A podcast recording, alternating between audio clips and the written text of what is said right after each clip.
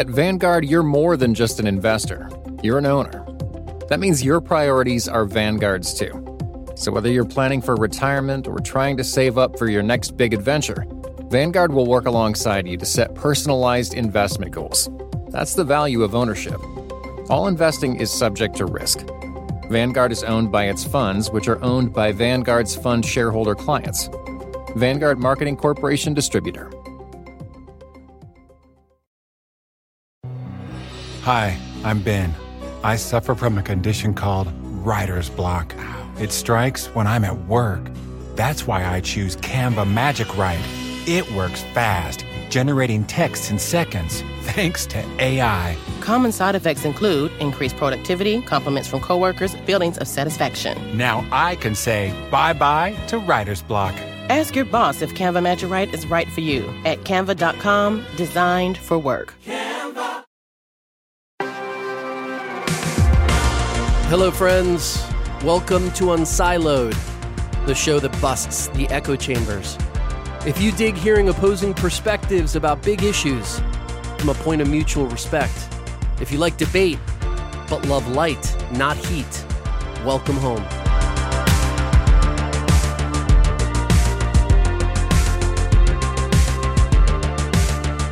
So a lot has been made, Jesus, about the things that we're going to chat about today. Three stories. We've had a lot of ink spilled over these topics, but I think I want to take a cut at them at a little bit of a different angle. And the first of them is this kind of ongoing Bud Light controversy. Definitely touches on the world of marketing, politics, board relations, who knows, branding. Cancel say, culture. Cancel culture, a variety of different things, mm-hmm. right? There's been a lot of stories about it. As we're recording right now, the latest is that... Um, the C E O of Anheuser-Busch InBev, which it is bear mentioning, it's worth remembering that Anheuser-Busch is the parent of Bud Light, but Anheuser-Busch bought a huge company years ago called InBev, which like basically mm-hmm. owns every other beer brand in the world. So they're a massive company, about sixty billion dollars in global sales a year. But he reported, uh, I guess yesterday or today. And their, that, yeah, yesterday was the earnings call. So oh, the earnings that was, call. That was the context of the, yeah. The right. So he reported uh, sort of what they can peg as the impact of uh, all this Bud Light controversy. And uh, he pegged it at somewhere around one percent of global volume, right? Is that right? Mm-hmm.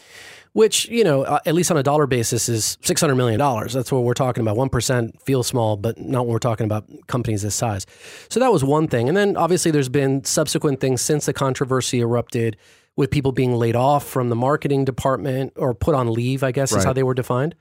Uh, but when this you get the nice way of saying laid off. Well, when you get put on leave and then you get replaced, yeah. that's the that put gives, on leave and never come back. Right, the leave and come back is is is that uh, is a thing. Yeah. So, um, but I do think it's a, so. I think the interesting things about it, or maybe some of the commentary from the C E O, the impact on kind of global sales, why this thing doesn't seem to go away. That's the other one, because a lot of these things kind of yeah. We probably shouldn't be hearing about it three weeks later, right? Like we have been. Mm-hmm. And then the other part of it is, you know, some things that um, maybe Bud Light could have done differently in their approach yeah. to this campaign, right? So I kind of wanted to mm-hmm. frame it around that. And then we're going to talk a little bit about, you know, what happened uh, in the sort of late night, late night news uh, landscape with uh, Don Lemon and Tucker Carlson. And again, they're kind of more oriented to what those guys might do next. And then mm-hmm. lastly, we're going to wrap up with a little bit of a little fandom uh, related story around Uh, the Wrexham soccer club. So anyway, we've got a lot Let's to a lot to cover. So on Bud Light, just for the sake of people who may not be aware, um, Anheuser-Busch, uh, about, what is that, about a month ago now, maybe, right? Yeah. About a month ago, um, did a commemorative can uh, of uh, Dylan Mulvaney, a transgender activist or social influencer. I don't know how they define themselves, how Dylan defines himself or herself. Uh, but um, basically, it was a commemorative can, and then there was some social activity promoting that can. That's about the size of it, right? It wasn't even like a real campaign in the sense I think it was it was a can to commemorate her one-year transition. That's what it was. There you go. Okay. So that um, generated a tremendous amount of support on one side, outrage on the other. Um, but what seems to be pretty credible is a significant impact on the sales volume mm-hmm. of that particular brand. In fact, one of the things that I texted you just the other day which I thought was fascinating to me, is the the degree to which the changes, this came from the Wall Street Journal, that in the week that ended, basically the last week of April, mm-hmm. right, the Bud Light's U S retail stores fell twenty-one point five percent compared with the previous year, while sales of rival brands, Coors Light and Miller Lite, each grew twenty-one percent, according mm-hmm. to the analysis. So you always have the boycott effect of people not buying something, but people directly buying the other thing, to right. me, I thought was also interesting. It's like a pro- uh, protest buy. Yeah, like a protest buy, like an anger buy. So um, there's a lot we can get into here. I mean, maybe just start with the with the impact. When you hear the C E O of Anheuser-Busch InBev say, hey, we you know we we can peg this at about one percent of global sales volume. If you're a shareholder, what how do you respond to that? What do you say? Um, I think the response is probably in line to what happened. So what has happened since that um, announcement came out yesterday, so we're recording on Friday, May fifth, that was May fourth, of the earnings call, is that their stock actually went up a little bit, right? And I think in this case, it's so much to unpack here, but I think, look, when you when you go down and you hear the, when you start with, you hear the stat, that twenty-one percent drop in sales, mm-hmm. and almost like the equivalent of that increase in sales of your main competing brand, like a Coors Light, that will basically panic a lot of people. That will set a lot of alarms. I think if you're in a in a zero-sum game, which is beers are competing in that kind of environment, that could look really scary if this is going to be a long-term effect. Uh, so in essence, I think what the C E O is doing, which is smart, is like trying to contain the damage, recognizing it, because I think it's important. You can't ignore it. You can't literally have an earnings call and say like, yeah, what what campaign? What are we talking about? Like, that right, never really happened. Right. Nothing to look at here.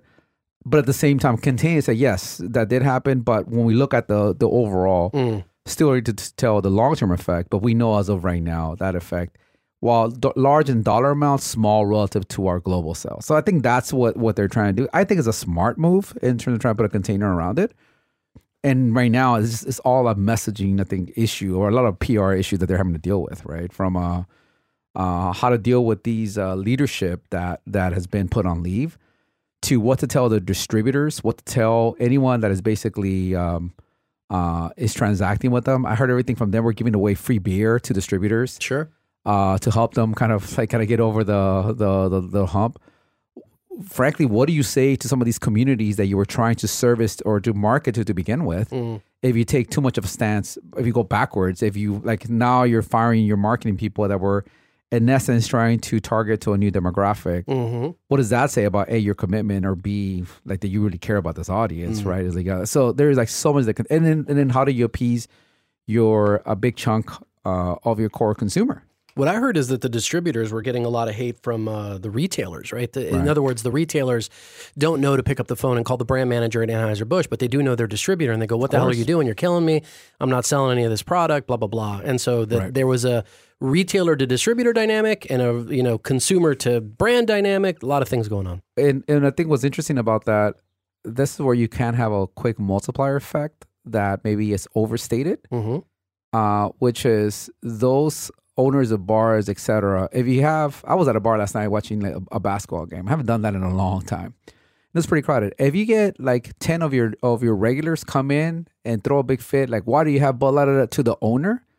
Will that owner be more likely to be like, oh, I don't want to sell any Bud Light? Now, does that represent the other, you know, five hundred people that were at this bar? Yeah, likely not. Mm, probably not. You know how much, but but those loud voices can have a very outsized Uh, impact in what's happening here. And then if that owner tells the distributor, hey, I don't want any of this beer because my my customers, once again, it could be, maybe it's everyone, but my guess is probably those. It's those, the focus group dynamic. It's the, the focus, one, right? Yeah, like yeah.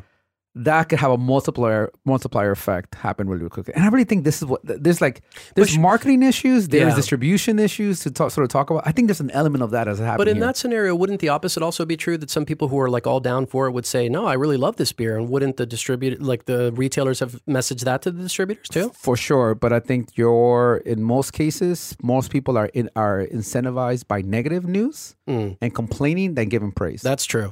Right, so I'm six to one is more likely to complain about something than it is to give props to something. Hey, I really love the fact, like I do this all the time with people when I go to to a bar. Mm. Going back to the bar, for example, when I see people distribute, spend a lot of time in bars. I, I'm not, but uh, um, my fair share. I'll be, I'll be honest. But uh, whenever I see someone that has Shiner Bock on tap, mm. I always give them credit. I'm like, that's awesome. That is a, but for those of you who don't know, that's a Texas-based beer. Mm. And because I lived nine years in Texas, it's a really good beer that you just don't see in a lot of places, especially mm. out here in the West Coast. Mm-hmm. So whenever I, ha- I see someone that actually carries it as a, a on tap, I'm like, right. oh, that's awesome. You have Shiner Bock. Like, I never have that. It's a point it's of ver- connection. It's a you. point of connection, right? Yeah. And I make it I make it a point. Mm-hmm. But do I really say that about any other beer? Like, oh, I love what the social position this beer has had, and I'm going to go ahead and tell no. you, bar owner. Probably not. I mean, yeah. let's be honest. The, the stat is actually six times more likely to yeah. give negative commentary than positive in those retail settings.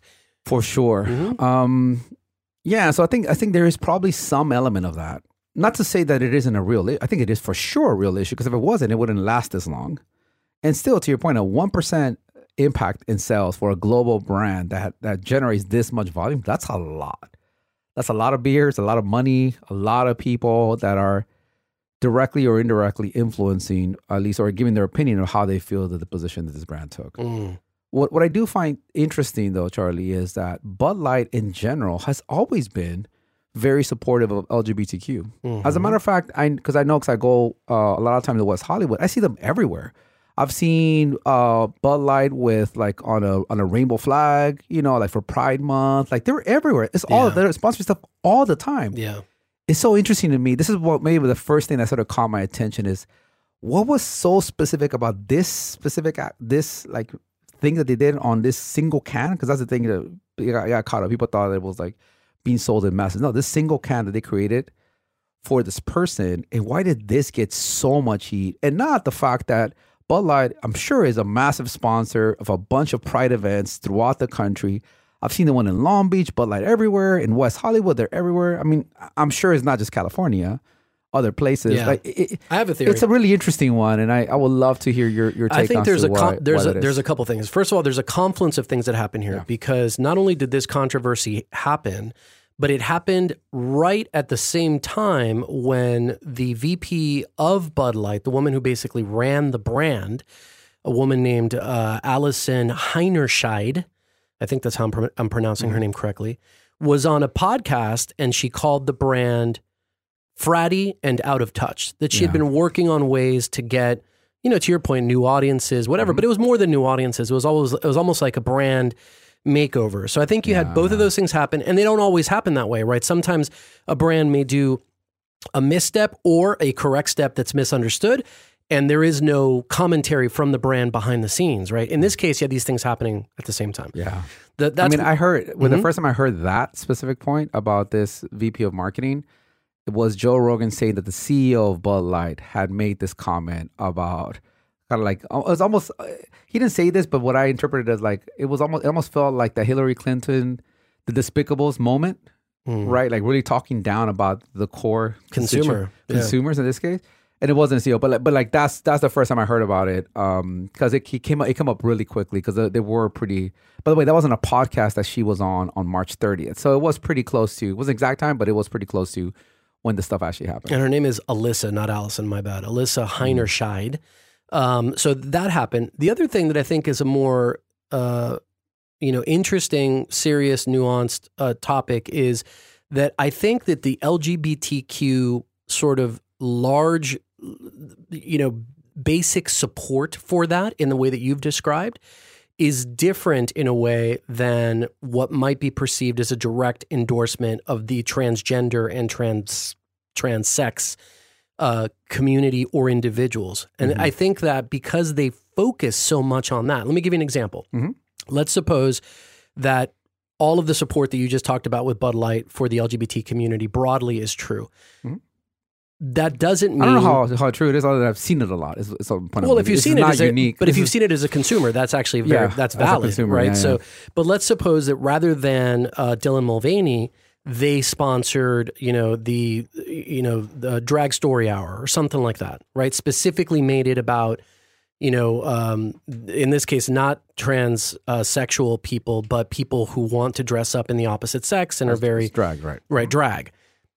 I don't, I don't, maybe it wouldn't have had this level of intensity, but I still think what I'm saying is that they have their, if they have a history, it's very generic. And now they, it, at least part of the dynamic to me is that they said, no, this particular person, this particular issue. There's some of that that I believe is also happening here. Yeah, maybe. I, I just think that this issue around trans mm-hmm. and also with uh, drag has been a culture issue that the right has really embraced. It almost feels like it's taking over the slot that was left empty because of abortion. And I, look, you could you have to look further than Ron DeSantis to think to know like this is a really big thing that some of these conservative states are really like pushing on. Anything to do with drag, anything to do with sounds like we're trying to convert people or what do they call them? Uh, not prune them, uh, groom, groom them, groom them. Groom yeah, yeah, yeah, exactly. I just think like that it's now at such a like forefront. Um, but there's been new laws that have been passed against like banning transgender women from participating in women's sport. Like there's a lot of heat around the topic. And I think that's a big part of the reason. Going back to your point, like if you, it's one thing to say broadly support an L G B T Q uh, community, like a but rainbow I think, flag. But I think, but I think in example. This specific, I think if you do either trans or um or drag, I just think that both of those would have gone picked up. And, that's that's what I mean. Yeah, yeah it would have been blown up much more than both just, of those would have yeah. gone yeah, blown up pretty hard. Um, and I do think there is an element of this combination of this V P of marketing making this comment of calling the brat, the the the the, the consumer fratty, um, doesn't mean it's not true. By the way, it just it's just the reality. It's like it's such a tricky balancing act when you are trying to diversify a brand's consumer base from not and doing that while not alienating the the base that is there. The other the part which that is cons- that consume it.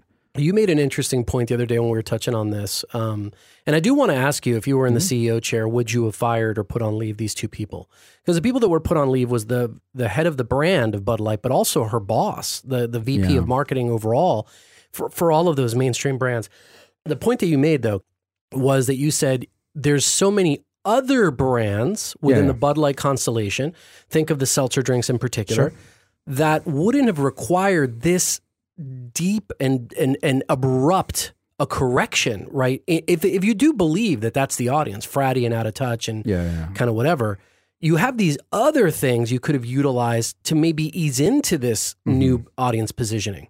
Yeah, I think there's there's a couple of things. One is there is, look, you, you do, because I, I remember this, when this news first kind of came out, I did, the first thing that kind of came to my mind, like, huh, I wonder if it's a situation where this, these folks just don't really know their audience really well. Like who is who really is a Bud Light drinker, um, and to that degree, like how well like does this speak to the fact that they're disconnected in terms of how they view, how they want their audience to be or consumers to be versus who that consumer actually is, right? And those are and I, to me the two extremes were like Kid Rock on one end shooting up Bud Lights, right, with in response to yeah. right whatever in response to the, to the movement, and then this per this transgender woman, right?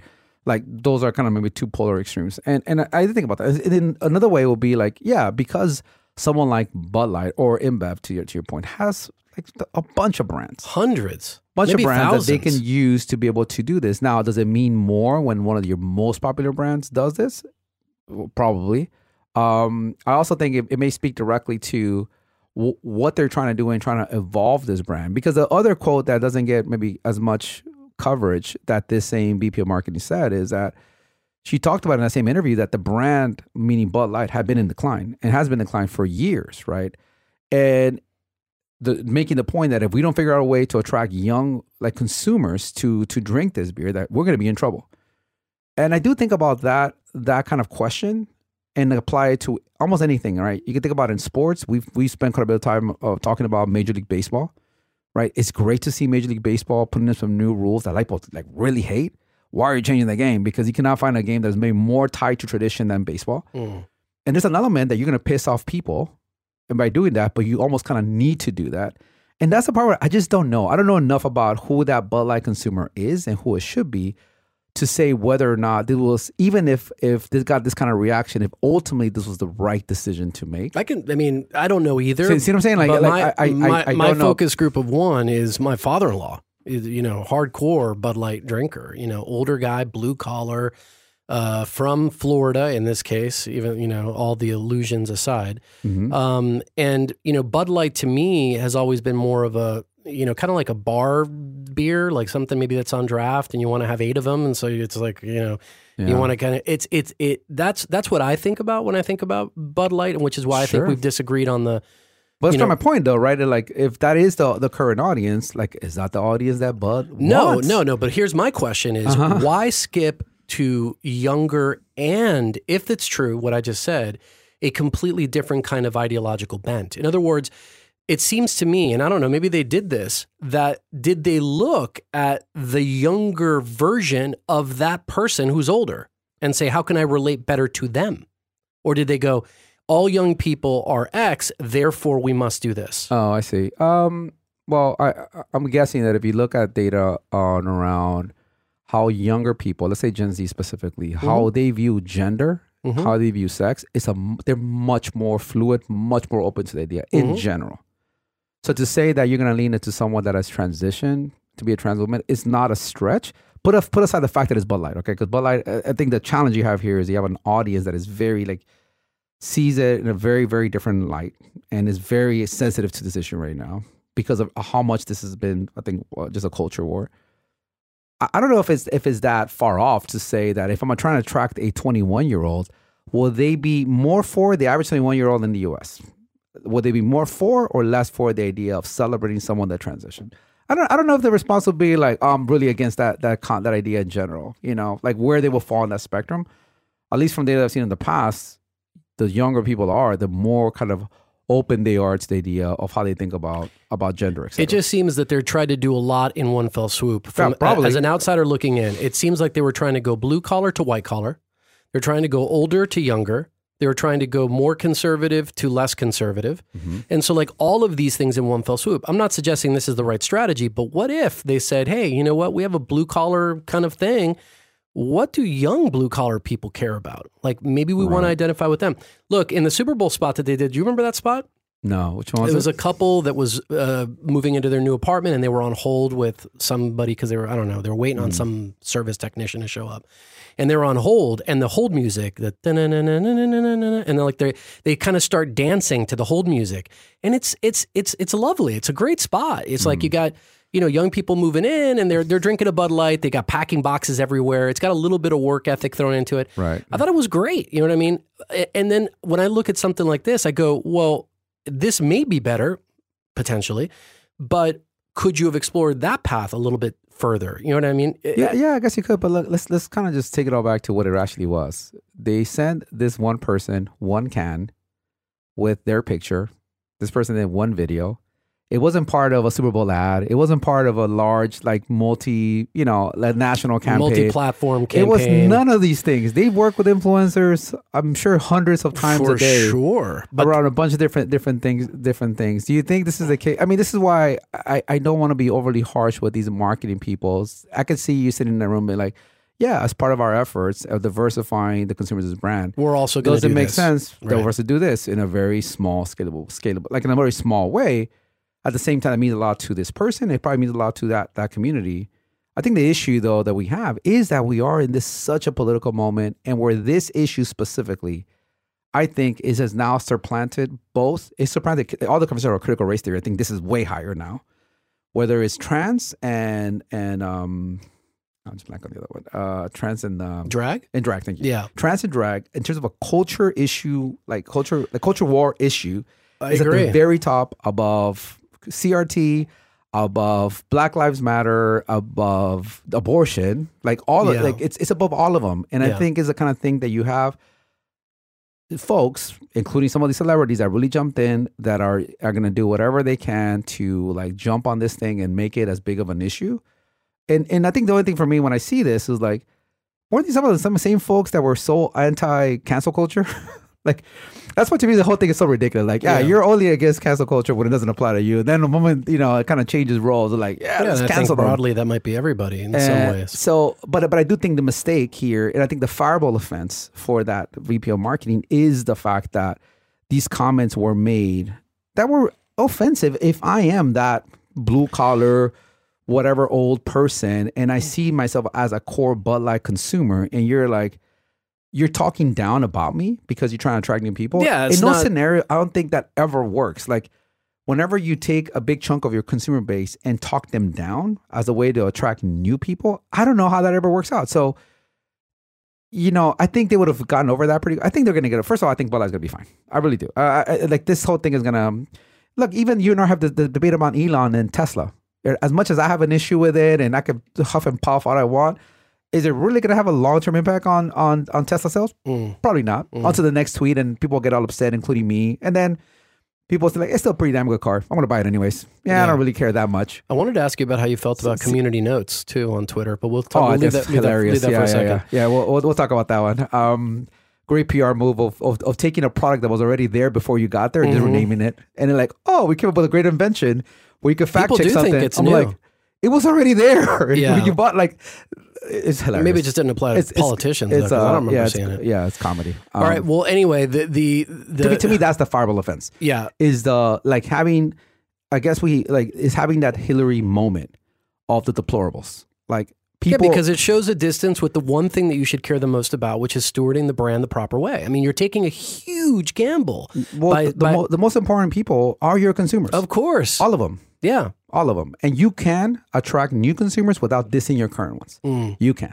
Yeah. You can treat them. And I think that to me is, I honestly don't, don't have much of an issue with them doing this. And I, I, I just think that the reason why he's getting, there's probably not, not good market research for understanding like, hey, are there certain things that we may want to like not jump in the fray right now because mm. they're so toxic right now. They're so radioactive. Maybe there's a different way for us to think. It's a way, maybe it's a different way for us to recognize this person without kind of jumping into this, this really toxic environment, probably. But I think the brand itself will be fine overall. Um, and I and I understand this person being let go, but to me is the comments on the podcast that was a much bigger issue rather than the decision to recognize this person and something that seems pretty small. That what about, well, well, but there's three things. There's the comments on the podcast. There's the decision to do what she did in mm-hmm. terms of the commemorative can and whatever else. Yeah. And then there's the effect of that economically. So you got three things. Yeah, yeah. So now you're suggesting, and I agree with you. I would, I don't know if I would fire her. I would have put her on a real leave mm-hmm. after the podcast. Right. Okay. Second thing is the act of doing it. I don't believe is if if I was the her boss is a fireable offense, irrespective of how I feel about it. Yeah, I now don't, the, but, I, don't, I don't have that much of an issue with it, to be honest. I, uh, looking back now, you can say we probably should have used a different brand that actually better aligns. Like, right. Is this per, here's my question: like before this can got sent, never in a million years has this person ever drinking a, a Bud Light? No, no. So that's my point. No. Like maybe. Maybe give them a product that they right. actually will consume. Yeah, yeah. Right? And maybe right. and maybe Dylan Mulvaney, Mulvaney did have a Bud Light at some point in the past. But what I'm know. saying is it's, it's, it, it doesn't look very likely. It it's like, you know, Audrey Hepburn basically does not. Not yeah. Likely, yeah. Okay, so then the third thing, let's suppose that the first and second things uh-huh. don't exist. We made a move in marketing that had, by all accounts, a six hundred million dollars top line impact yeah. negatively. Yeah. Is that enough by itself? To do what? To fire somebody. If you're a marketing person. I mean, you, you can, but... Uh, th- this is a position. Well, it just, I think you can, but I, I will have a hard time saying the the thing, the thing I, w- I will go back to is was the move that we did in working with this one influencer and sending them on this this this can. Is this the first time we've ever done it?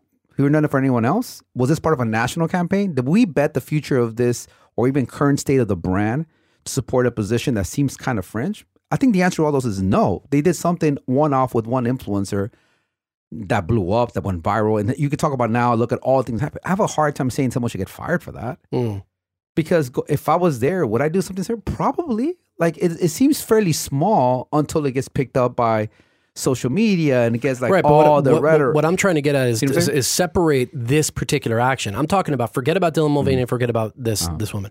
Your marketing V P took an, an action, whatever it is, yeah. that you can peg a one percent decrease in global sales to, a six hundred million dollars hit. Is that enough by itself? Forget Dylan Mulvaney. Forget, I, forget I Bud think Light. You could definitely fire someone for that kind of hit, for sure. Now, whether they should or not, I think depends on whether this is a brand that wants to stand for something or not.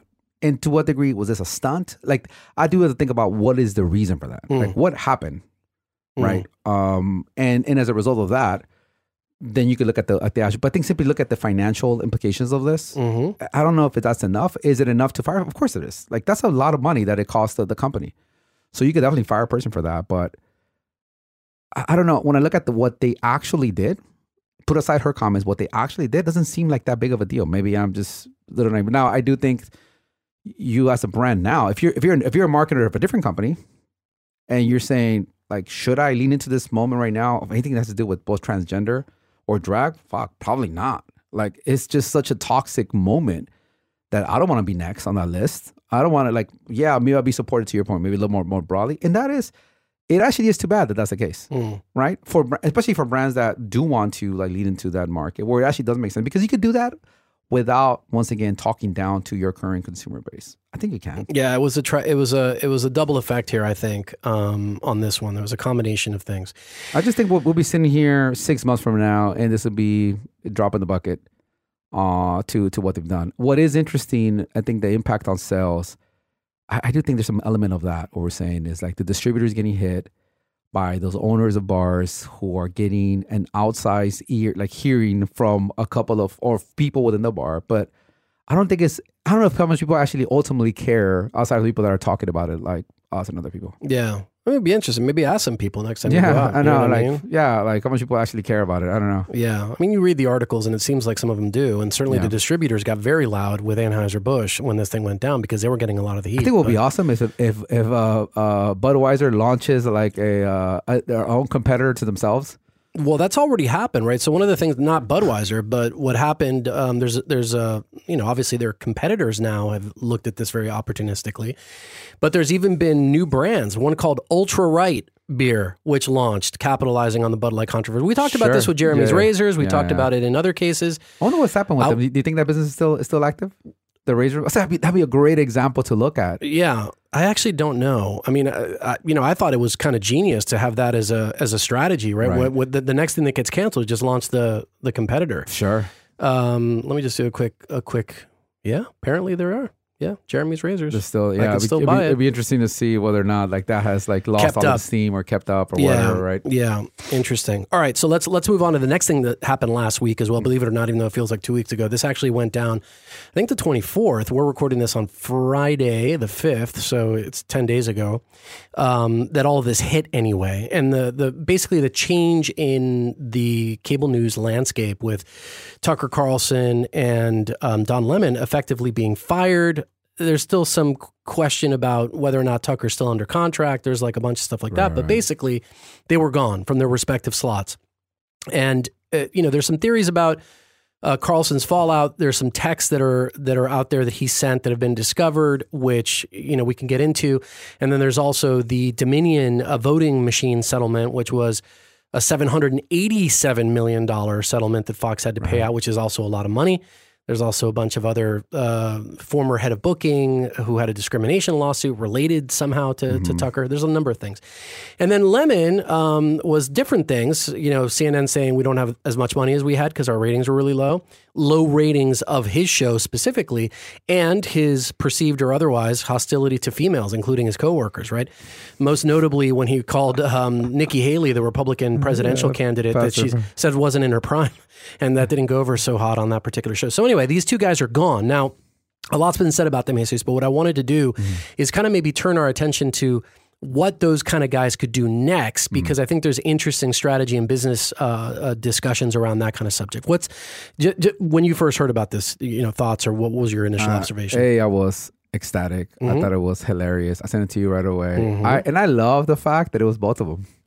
Like really? Literally the two of the people that I like dislike the most mm. in media mm. is both, and I, I could for like different say, reasons for yeah. very different, but I can say with a very straight face, both Don Lemon and Tucker Carlson. Like I could not stand either one of them. Yeah, like I think they were both terrible for the U S honestly in terms of like what their message, how they talk, like just continue to like push yeah polarization, division. Both of them, both of them, and like they're different in all this. And obviously Tucker has a way bigger brand than than Don Lemon, but.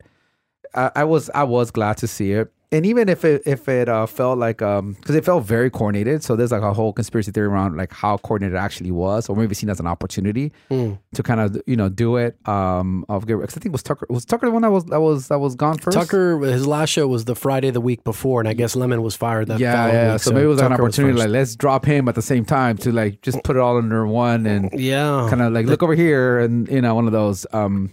So look, I, I think there's a couple of elements that are going on here. One is there's definitely the the the point to discuss around what does this mean for the future of, of media, of media, mm-hmm. right? And how politicized, how uh, yeah, how fractured uh, or yeah, overly politicized do we think that media is going to continue to be? And is this a signal to potentially coming to a more reasonable, rational place that is not about just getting the the far versions of these more amped up, right? It just doesn't There's, sell as many ads, dude. That's the problem. Well, that's the, exactly right. So that's why I'm I'm not very pes- uh, optimistic about that being the driver. Mm. I think the second thing is that now you're talking about these two individuals who are out in the market. And yeah, there's going to be some a time of non-compete and all that. So putting that stuff aside, I think what is interesting, starting with the second one, is that you have seen this rise in independent media. Yeah. That is definitely a movement. It is, I think, the strongest that we've ever seen of independent journalists, like really creating brands for themselves and deciding purposely to detach themselves from the machine. Sure. And then being able to have success, right? The one that I point, that I look at, um, maybe because I follow them the, mo- the most, is um, Crystal and Sagar, who were mm-hmm. with The Hill, mm-hmm. who had a very successful show with The Hill and decided, like, we're going to do it on our own. And as a group, we're like, we're out. We're going to launch our own brand on our, like, by ourselves. What's it called, the new one? Uh, it is called Breaking Points. Breaking Points, yeah. Yeah, and and they're having a lot of success. And journalists too, right? I mean, Jonah right. Goldberg, Barry Weiss, Substack, of, all that stuff happening. I think a lot of those guys, frankly, looked at what Joe Rogan did and were like, hey, it's possible. It's possible not just to, like, survive, but to be even more successful Than, than what these uh, media companies are, because people don't have the same just doubt about everything that media companies do, right or wrong. Like they just, there's just so much like doubt in what it is. There's so much like lack of trust. Mm. So I think being an individual just kind of creates a dynamic of having much more trust with with your audience. So there's a dynamic for that. The challenge that I see with both of these guys is that it is for for the folks that have done it, at least to my knowledge, they were much more digital first people to begin with. Yeah, that's an interesting point. And that's yeah. uh, it's it's harder to then turn around as these massive talent and then say, I'm just going to do it on my own, because they're just not used to working. And there's not way. a ton of evidence, right? If you think about the recent broadcast talent that tried to do this, right? Bill O'Reilly, Soledad O'Brien, other people. I mean, it hasn't, it, to, to do the network-only transition to ecosystem, it just seems harder I to do. I didn't even know Bill O'Reilly was actually doing anything until he was commenting on uh, Tucker Carlson getting fired. Yeah. When I saw them, I'm like, oh, this guy's still like creating content. I'm like, well, I hadn't heard that name in a really long time. Still got the same. They kind of jumped them show. back into relevance a little bit, you yeah. know? But yeah, they're nowhere close. And, and frankly, between the two, Tucker's the one that has a national shot, because Tuck, Tucker does have a very strong, like him or love it or, or hate it, he has a very strong brand. A lot of people are very loyal to him, I think specifically, and um, I could see him being able to do it I, much more than Don Lemon. Yeah, I don't see Don Lemon being able to do it, oh, right? So if, if if the move is, do I become a talking head or pundit somewhere else or build out my own independent brand, I almost feel like those strategies both apply to Tucker, but only one does to Don Lemon. Yeah. And if he comes back as a talking head, it would be after non-competes and after some period of Uh, space, so people can, you know, kind of, he can yeah. come in and go, it's a new day and whatever. So I could totally see him on some morning show yeah. moving forward. Yeah. But I could see Tucker I, launching I, I, an I app and it's, doing it's whatever. It's going to be tough for him. Yeah. I think it's tough for Don Lemon. I think he's like, I, just burn bridges. He just burned bridges. Yeah. Mm. yeah. Yeah. He just burned bridges. And, and, but I think Tucker could, could potentially do it. I mean, it's, it is, I think the option is out there for him. It is interesting what's going to happen legally between them and him and Fox News. And, But, you know, but, but I guess let's, let's talk about both C N N and Fox News. Do you actually see it as a as a move towards more? Well, Chris Licht, the president of C N N, or Light, I don't know how you pronounce his name, L I L I C H T. Mm-hmm. I think it's Licht. Um, when he came in after uh, Zucker, yeah, he, said that, yeah. he said, like, we, we, you know, this has gotten crazy. We're going to go get back to right. journalism, blah, blah, blah.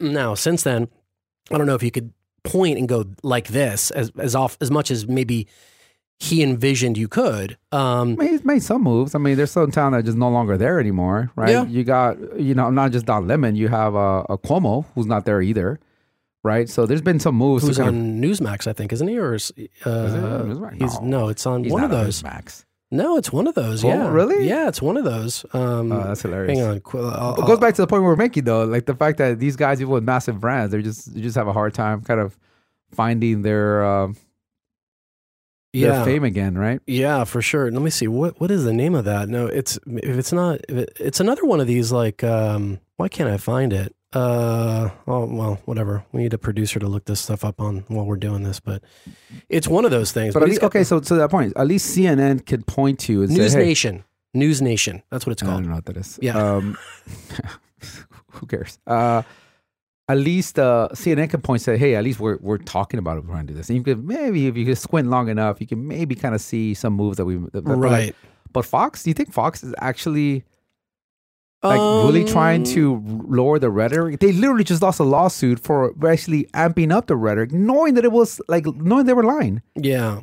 to not lose their core audience? I don't think so. Look, I think that all of this to me is an economic consideration tied to advertising. And unless we get away from the notion that impressions and reach are things we care about, it's just hard to come off of that when you know that doubling down, tripling down, and being more catering to your base drives that metric, right? I think if we if we had the opposite, which is, hey, neutrality is a metric that advertisers care about. Like if if that suddenly happened, if advertisers started to say, listen, we don't we care more about neutrality than we do about impressions, you have a chance. Is it? But I always heard this, and I just don't know how true it was, of uh, advertisers leaving the Tucker Uh, show, like no longer wanted to sponsor it, mm-hmm. as being potentially one of the reasons why for Fox it would be like, hey, in spite of the ratings, in spite of being a juggernaut, because because he was he was a juggernaut there, that, you know, bigger than anyone else, it didn't necessarily mean uh, a successful thing for, for Fox keeping him, because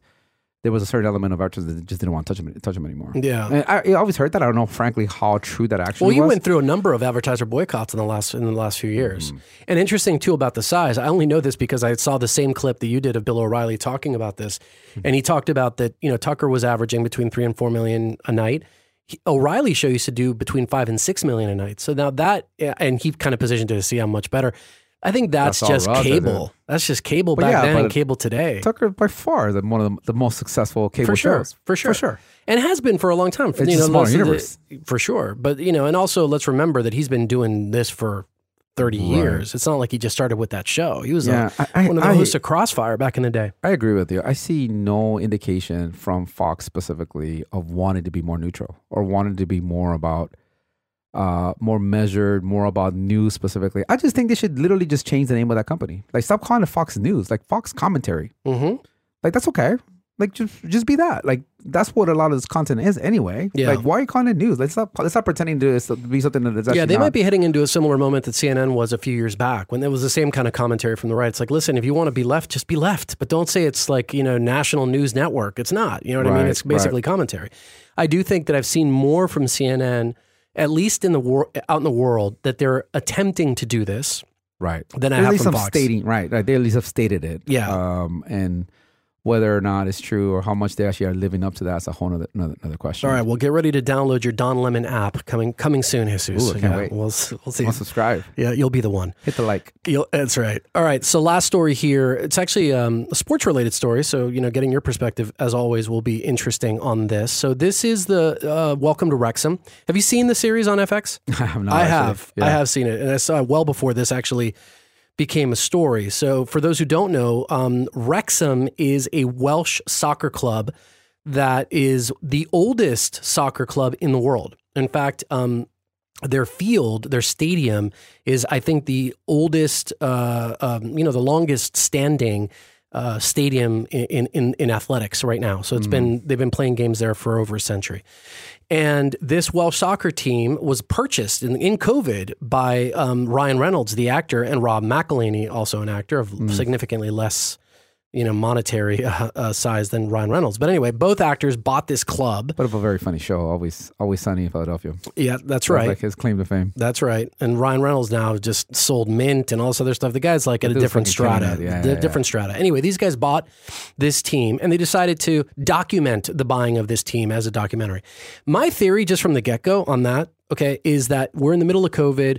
I've got agents calling me every second. We got to stay relevant. We got to stay in the public eye. Production is shut down. We don't know how long this is going to be. I have a great idea. You, you know, you like soccer, buy this thing and we can document it. It'll be amazing and it'll keep you in the public eye. That's my theory of something like that that was going on. Anyway, these guys buy this club. Now this club, if, if you know anything about soccer in Europe, there's a top table, right? The Premier League or the top teams that play in the, in, in the U K, right? As an mm-hmm. example. If you're not in the top team, you get relegated, which means you get dropped to the lower tiers. And there's a bunch of lower tiers, like five lower tiers. Okay. Right. And these guys, at least at the time that they were purchased, were in one of the lowest tiers. Okay, which, by the, the way, I think is a, it's a system that we should employ against every oh, single major league. For sure. Like every one hundred percent. one hundred percent. And that if your actually, team sucks, it should get relegated. relegated. The teams that are that are the best in the in the, in the league, of course, they should get a chance at it. You, you, know? you should be fighting them. for something to stay up at right. the top. It should matter, right? But that way people don't just tank their season to get better draft picks. Good point. And that, you know, that may be another show we have to do. But anyway, so so Wrexham, they buy the team, they start investing in the team, Jesus, they get sponsors, they use all their star power to attract TikTok as a sponsor, and they change the stadium, they do a bunch of different things. And this team starts playing better, mm-hmm. right? So they start winning more games. They don't in their first season, they actually don't get promoted. They stay at the bottom, but they finish second, I think, or third. This season, they finally did get to the top of the table, so they're getting promoted to the to the next upper league, right? Mm-hmm. Which is a huge moment of success. Right, yeah. The valuation of the team dramatically increases. Mm-hmm. New sponsors open up. I mean, it's like a huge boon, right? And the interesting thing to me about this, among other things, is the idea of how this thing has come together around this kind of content ecosystem, right? Where you've got this like experiential thing, it's called a team with games, but then you've got all this content that's flowing, you've got this social amplification, you've got sponsorships. They've almost built like a media company around this team and the effects that it seemingly has had on the athletes. The athletes seem to be playing better because the spotlight got bigger. So it's like mm-hmm. a weird kind of virtuous circle that is an interesting model to look at. Mm-hmm. What say you?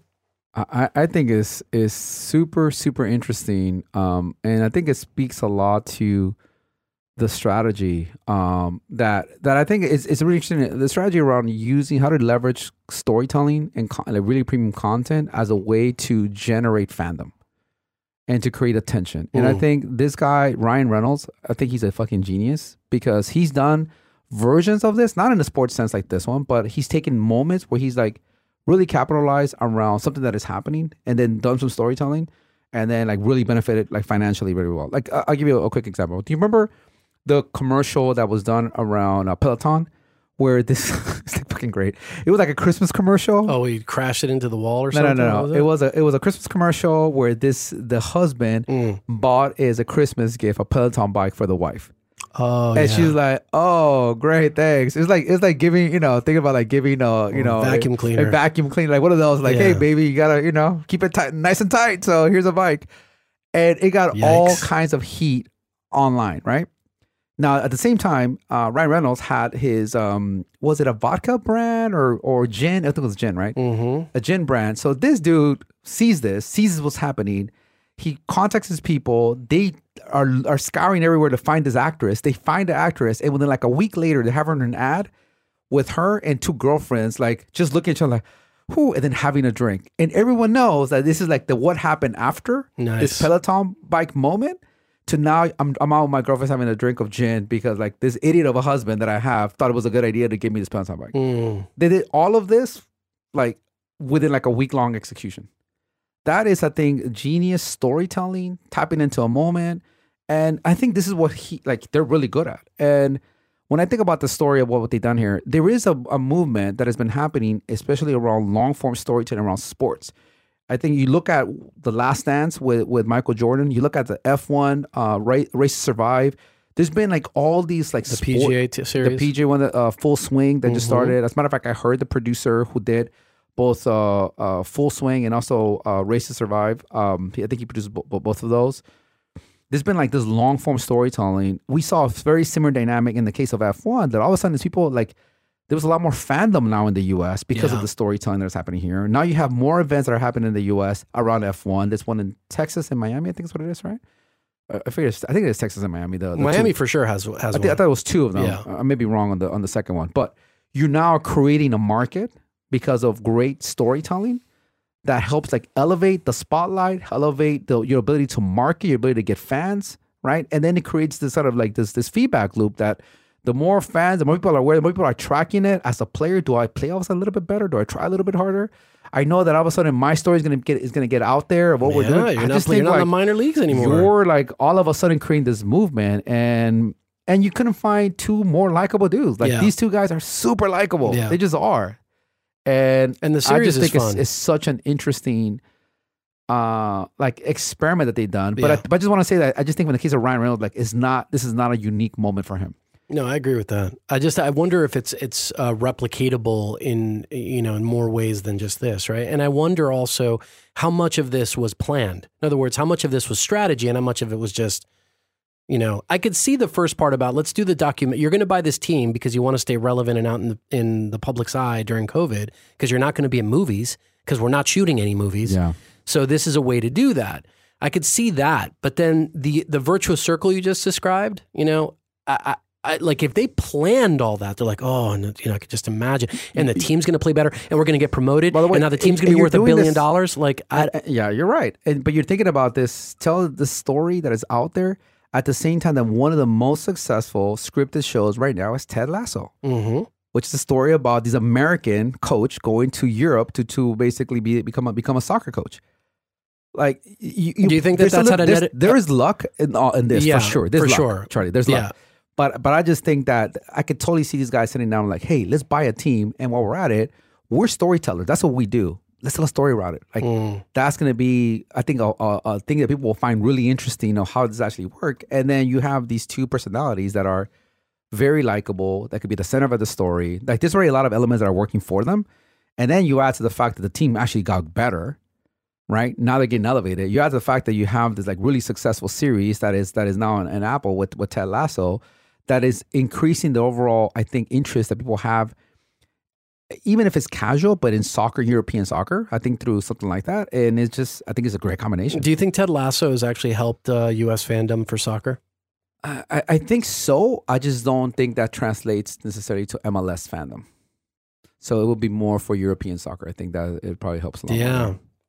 Interesting. Like, you really need the version of this for M L S. You need something that is like a really interesting story. And I think if you're M L S, you got to be a little concerned. And I wonder if doing it for the M L S would mean that you'd have to have the story set somewhere else. Almost like have it, have it hit somewhere else and us look at it and go, wait a minute, that's our stuff, our story. It's almost like if we started with an M L S story and targeted to the U S, like, I, I don't I don't know, because you see what I'm saying? It's almost like it becomes more interesting if it's an M L S story, but it's not happening here. And we find out about it on social, I don't know, in Turkey or something. They do some amazing show about M L S, you know, soccer, and then it yeah. becomes a global thing. Yeah, maybe. No, I, I, I just, I still think when it comes to storytelling, it's all about just characters. It's about people. Mm. It is about the people. Like, one of my favorite sports shows is uh, Last Chance U. Mm-hmm. I think I shared this with you. The last two seasons of it have been on uh, about L A City College, their basketball team. It is so well done.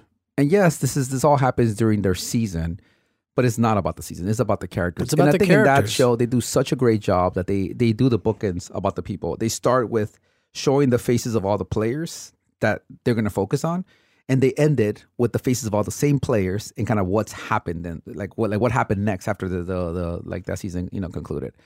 And there's like everything else in between. And you know, you have super high stakes immediately. It's called literally called Last Chance U because you have people that have, were at some peaks in terms of success that somehow ended up in this city college. Yeah, injury or family issues or criminal issues or whatever it was. You know, they yeah. did things. But there's like already some personal turmoil that got them there. And like the question is, will they get it together? Yeah. Will they be able to... Well, it's got to... the essence of the thing that as an audience you're looking for. You get the payoff every episode, which is like, will they overcome? That's like a right. huge payoff. For, for, it's, it's, it's huge. It's yeah. huge. And I think there's an element of that that you can do uh, for M L S for sure that I think will make it much more interesting. And to me, it's always the kind of thing is like giving something to an audience that they didn't know existed. Yeah. Giving something that like is in their backyard, but I'm like, oh, that's actually a really interesting story. Like I didn't know, I never understood this about as I sit making here, though, it to a to yeah. a to a soccer team. What how is that different than all the other sports? I never like. It's just harder with M L S because as I sit here, I can't think of a lot of those threads to latch onto that seem authentic, right? Like the whole, you know, poor kid making it. That's something that like, eh, not really. You know, for M L S, for soccer, you could, mm-hmm. but you know. So that's kind of not it. The sort of, uh, you know, overcoming adversity. I don't know. Like, it just, those things I can't see as the hooks for M L S. And I wonder what that is, what that hook actually is that would be authentic and you could storytell around. It's just harder for that. I don't know why. Maybe that's part of it is me being branded on what M L S mm-hmm. is. Right. But when I, I look at it, I just don't see that. I mean, you got like Hard Knocks. The Hard Knocks doesn't see hard... on terrible, on terrible teams. Yeah. It's still super interesting. Yeah. Like all, all those dynamics. I don't, I don't know. I think you could, you can, you can definitely do something around. You could, you could do a bunch of different stories around turnaround stories of a team that has been like it's in trouble, it hasn't succeeded in a while, bringing in a new team, new coaches, new staff, and then seeing like the, like literally the experiment that has to happen to see if their team is going to be successful or not. And frankly, it's inter- entirely dependent of, of what the team actually does. Now, in the case of like Wrexham, to your point, if they happen to be good and get better, like oh, now you got something. Yeah. Now these things actually feed I mean, off think each about other. The value of these franchises once they get to that size. I mean, what are these things worth? They're worth For sure. billions and billions yeah. and billions of dollars. I think what's clear to me, though, in summation on this topic is that if you're in the sports world, and you don't have a chief content officer, you got to get one. Right. This is like, you know, storytelling is uh, a critical part of the long-term success of clubs, um, I think, and maybe just sports in general. It has been for a while at the league level, but now I think at the team level that you have to take that approach as well. I think that's also kind of interesting. Mm-hmm. Cool. Anything else, Jesus? Did we miss something of, of note? Uh, no, not, not, not with these stories. All right. Very good. All right. Well, listen, we're happy to be back. Uh, we're going to be adding some things to the show, changing up some frequency, adding some guests, doing some fun stuff. But we hope you enjoyed it. Different ways of looking at these topics um, and approaching them from a nuanced perspective. And we'll see you again next time on Unsiloed.